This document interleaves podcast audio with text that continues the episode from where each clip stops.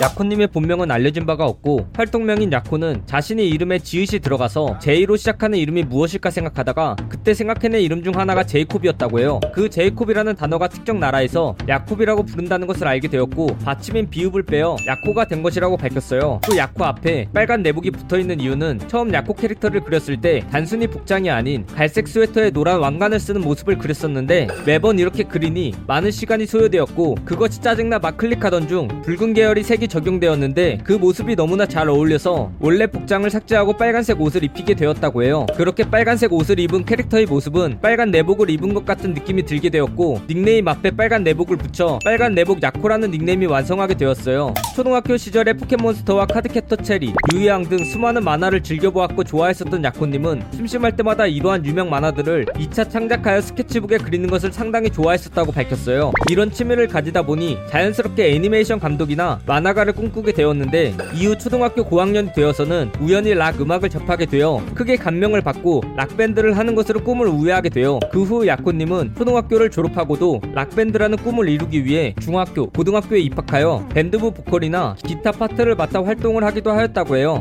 야코님은 성인이 되어서 자신의 특기를 살려 큰 회사에 입사하여 음악과 관련된 일을 하고 있었는데 항상 다른 사람의 입맛에 맞춰서 해야 하는 음악을 하고 현재 내가 하고 있는 음악이 내가 처음에 하고 싶었던 음악이 맞는지에 대한 회의 감이 느껴지고 회사의 폐이나 상하 관계에도 많이 지치고 힘든 상태였다고 밝혔어요. 때문에 야코님은 그 시기에 여러 자기 개발서나 미래에 도움이 되는 책들을 읽으며 많은 생각들을 하게 되었고 결국 원래 하던 일을 그만두게 되었어요. 그리고는 여러 가지 계획을 짜보고 많은 도전을 했었는데 자신이 좋아하고 잘하는 두 분야의 만화 그리기와 음악 만들기를 한 곳에 모아 재밌는 콘텐츠를 만들어 보자 라는 생각을 하며 유튜브를 시작하게 되었다고 해요. 이렇게 유튜브를 시작하게 된 야코님은 혼자서 맨몸으로 부딪히는 것이라 힘들 것이라고 예상했으나 야코님의 채널은 처음부터 많은 사람들에게 사랑받았고 조회수는 물론이고 구독자 수가 굉장히 빠른 속도로 올라가게 되었어요. 현재 구독자 약 33만 명에 평균 조회수 약 140만에 달하는 대기업 유튜버가 되었어요. 야코님을 모르는 사람이 봤을 때 그저 알고리즘의 간택을 받은 운이 좋은 케이스 아니냐? 라고 이야기할 수 있지만 야코님의 채널을 보면 노래와 애니메이션을 합친 독보적인 콘텐츠를 보유하고 있고 채널 초창기엔 이 콘텐츠를 진행하기 위해 야코님 혼자 작사, 노래, 그림, 편집을 모두 해왔다고 해요. 이러한 야코님의 창의성 과 노력, 열정을 본다면 절대 운이 좋았었던 케이스는 아니라고 볼 수 있어요. 게다가 야코님 특유의 병만 노래는 중독성이 강해 듣지 않는 사람은 있어도 한 번 듣는 사람은 없다고 해요.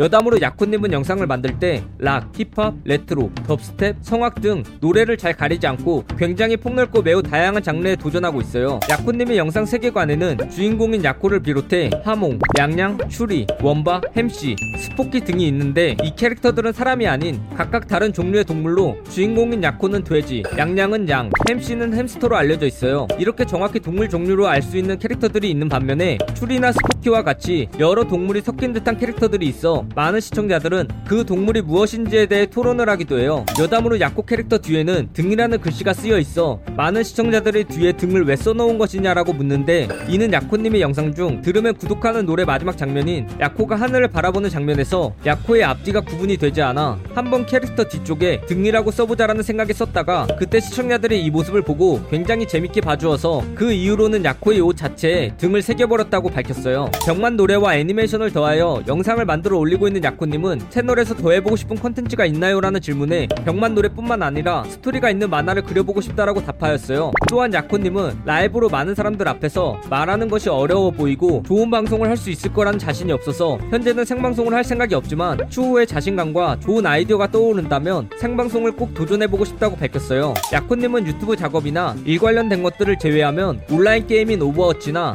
스팀 게임인 사이버펑크, 몬스터 헌터 등을 하며 개인 시간을 보내고 있다고 해요. 또한 다른 취미 생활로 틈틈이 자기 개발서를 읽거나 신선한 음악을 찾아 듣는다고 말했어요. 같이 콜라보해보고 싶은 인물이 있나요?라는 질문에 야코님은 망설이지 않고 가수 노라조를 선정하였어요. 노라조는 조빈과 원흠님으로 구성된 2인조 그룹으로 병맛 노래의 대표적인 아이콘이라고 볼 수 있는데 야코님은 병맛 노래의 대표적인 가수인 노라조님들을 과거부터 정말 멋진 가수라고 생각하고 동경해왔고 같이 곡과 영상을 만들어보고 싶다라고 밝혔어요. 노라조의 긍정적인 에너지와 야코님의 음악은 굉장히 합이 잘 맞을 것 같아 같이 콘텐츠를 진행해 본다면 그 시너지는 상상 그 이상일 것으로 예상되어 대표적인 호불호 음식인 민트초코와 파인애플을 좋아하시나요? 라는 질문에 야코님은 채널에 있는 민트초코송에서 밝혔듯 민트초코를 좋아한다고 답했어요. 특히 그 민트초코의 청량한 맛을 좋아한다고 하며 자신은 민초파임을 알렸어요. 하지만 파인애플 피자의 달달함은 자신이 딱히 좋아하지 않는 맛이라 파인애플은 불호라고 밝혔어요. 야코님은 처음 유튜브를 시작할 때 준비가 되지 않은 상태에서 혼자 아이디어, 그림, 작곡, 노래까지 다 하며 잠을 자지 않고 일만 했었다고 해요. 이 시절에 하루 종일 아이디어를 생각해봐도 아이디어가 떠오르지 않으며 어느 날엔 다 된 작업 파일을 날리기도 하였었고 어느 날엔 타블릿 펜을 들고 뜬 눈으로 잠든 적이 있다고 밝혔어요. 그렇게 힘든 시기를 보내다가 과거에 자신과 오랫동안 음악을 같이 했던 팀원들과 다시 의기투합하여 음악을 함께 만들고 회사와 좋은 애니메이터 분들과 함께하게 되면서 체계를 잡게 되어 현재의 빨간 내복 야코가 만들어졌다고 해요. 야코님은 채널의 체계가 안정화된 지금도 꽤나 많은 일을 소화하고 있지만 과거 의 힘든 시절에 비하면 지금은 굉장히 여유로워졌다고 할 수 있다고 말했어요.